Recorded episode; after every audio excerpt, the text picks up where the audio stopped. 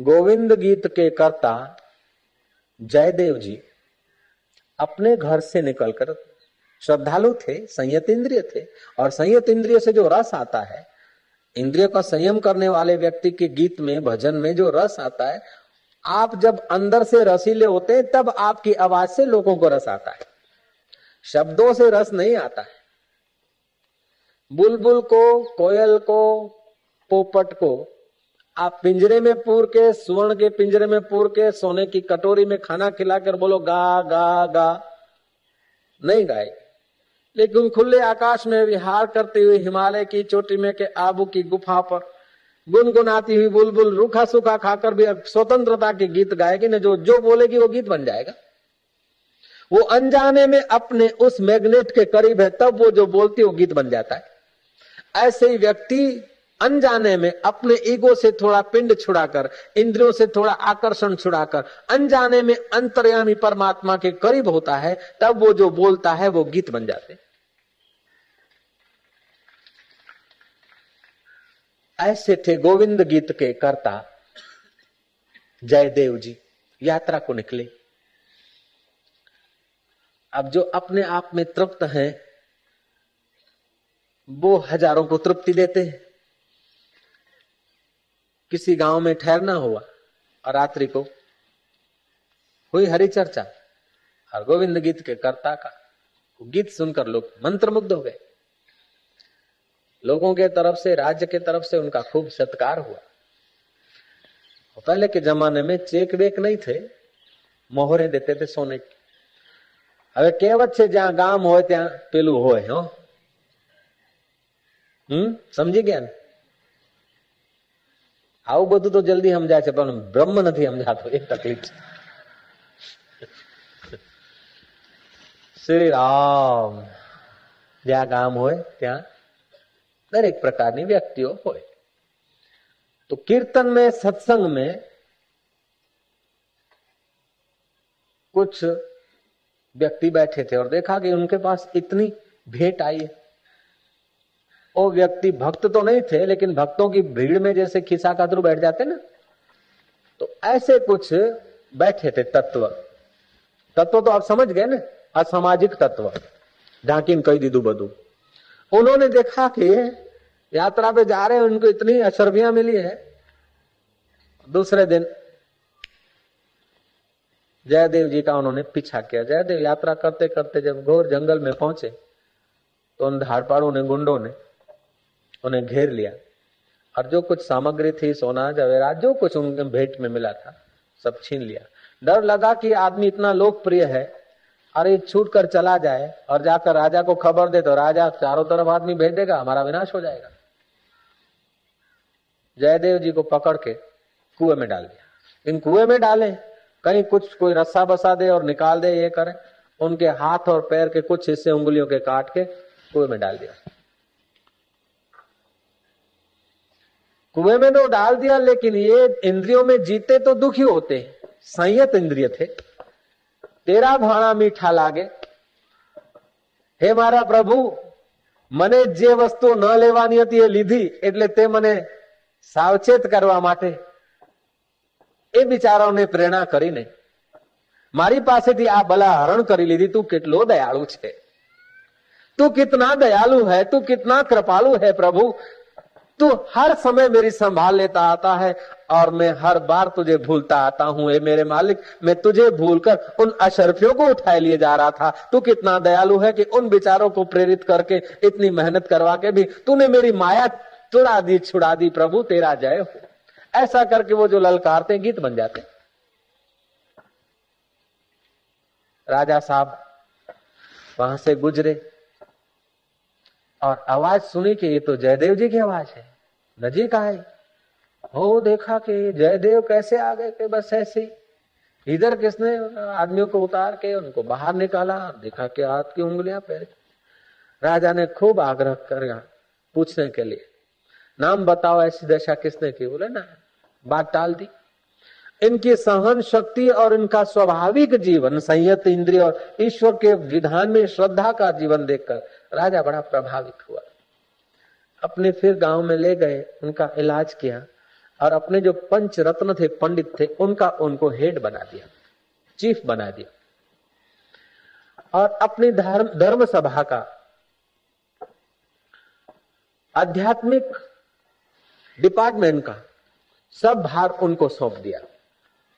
अब जयदेव जी के हाथ में जब वो भार आया तो धार्मिक प्रचार खाता जो था उसमें एक नई रौनक आने लगी મૂળ જરાક હમું થઈ જાય ને તો પછી નીચેના બધા પટાવાળા બીજા ત્રીજા આમ તેમ બધું થોડું વ્યવસ્થિત થવા માંડે છે जय जय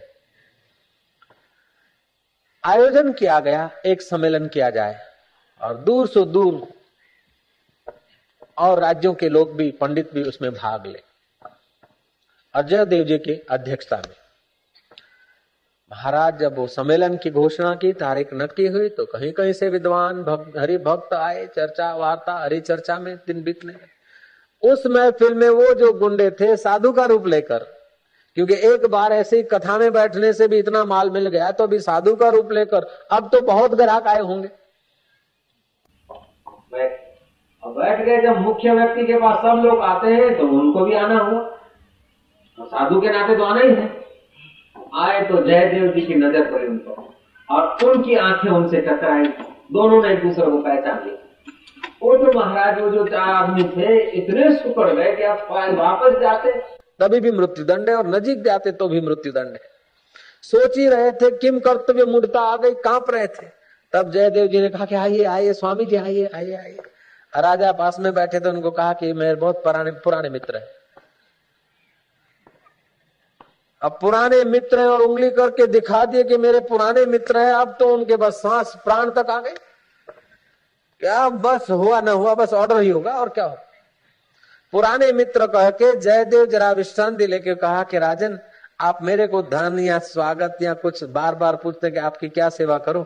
मुझे आवश्यकता नहीं। ये मेरे बचपन के मित्र हैं। आप जो मुझे धन या सत्कार में कोई तोहफा देना चाहते हैं तो आप इनको संतुष्ट कर दो। तभी भी उन्हें अभी तसल्ली नहीं हो रही, वो संशय के समुद्र में गोते खाने लगे ऐसा करके अब क्या करवट लेते पता नहीं, क्योंकि तो भक्त राज है, कवि है, जयदेव जी हैं। लेकिन जयदेव तो अटल रहे। राजा को समझाया कि मेरे बचपन के मित्र हैं और ये बेचारे गरीब हैं और गरीब होने के नाते ये साधु का वेश धारण किया, कर लिया है और इनको धन की खूब आवश्यकता है।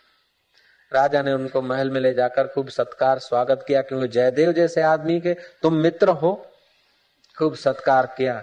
वस्त्र, अलंकार, आभूषण, धन देकर वज़ीर को भेजा कि इनको जंगल पार करा देना बाबा जी रास्ते में वजीरों ने पूछा कि जयदेव जी के साथ आपकी ऐसी क्या प्रगाढ़ मित्रता है कि आपका इतना सत्कार करवाया? आज तक कई लोग आए, उनका कोई सत्कार इतना नहीं हुआ।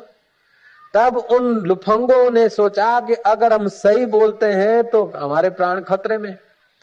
उन्होंने युक्ति लड़ाई की जयदेव और हम साथ में खेलते थे और एक जगह साथ में हमने नौकरी की।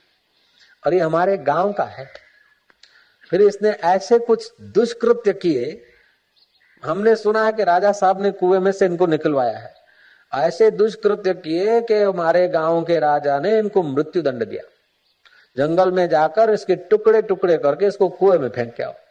लेकिन हमने इसके पाप दबाने के लिए, हमने इसके जरा सा केवल हाथ की उंगली और पैर की उंगली काटी और कुएँ में ज़िंदा छोड़ दिया। तो अब ये हमारा उपकार कैसे भूल सकता है? और हम इसकी पुरानी दुष्चरित्रता लोगों को न सुना दे, उसलिए हमारा सत्कार करके बार्किंग डॉग को टुकड़ा देकर भोंगते कुत्ते को टुकड़ा देकर इस न्याते हमारा मुँह बंद कराने के लिए हमारा इतना सत्कार किया, वरना वो आदमी बड़ा खतरनाक है। इतना कहते ही सृष्टिकर्ता से सहा न गया और धरती फट गई, चारों के चार वहाँ दफनाए गए, मर गए।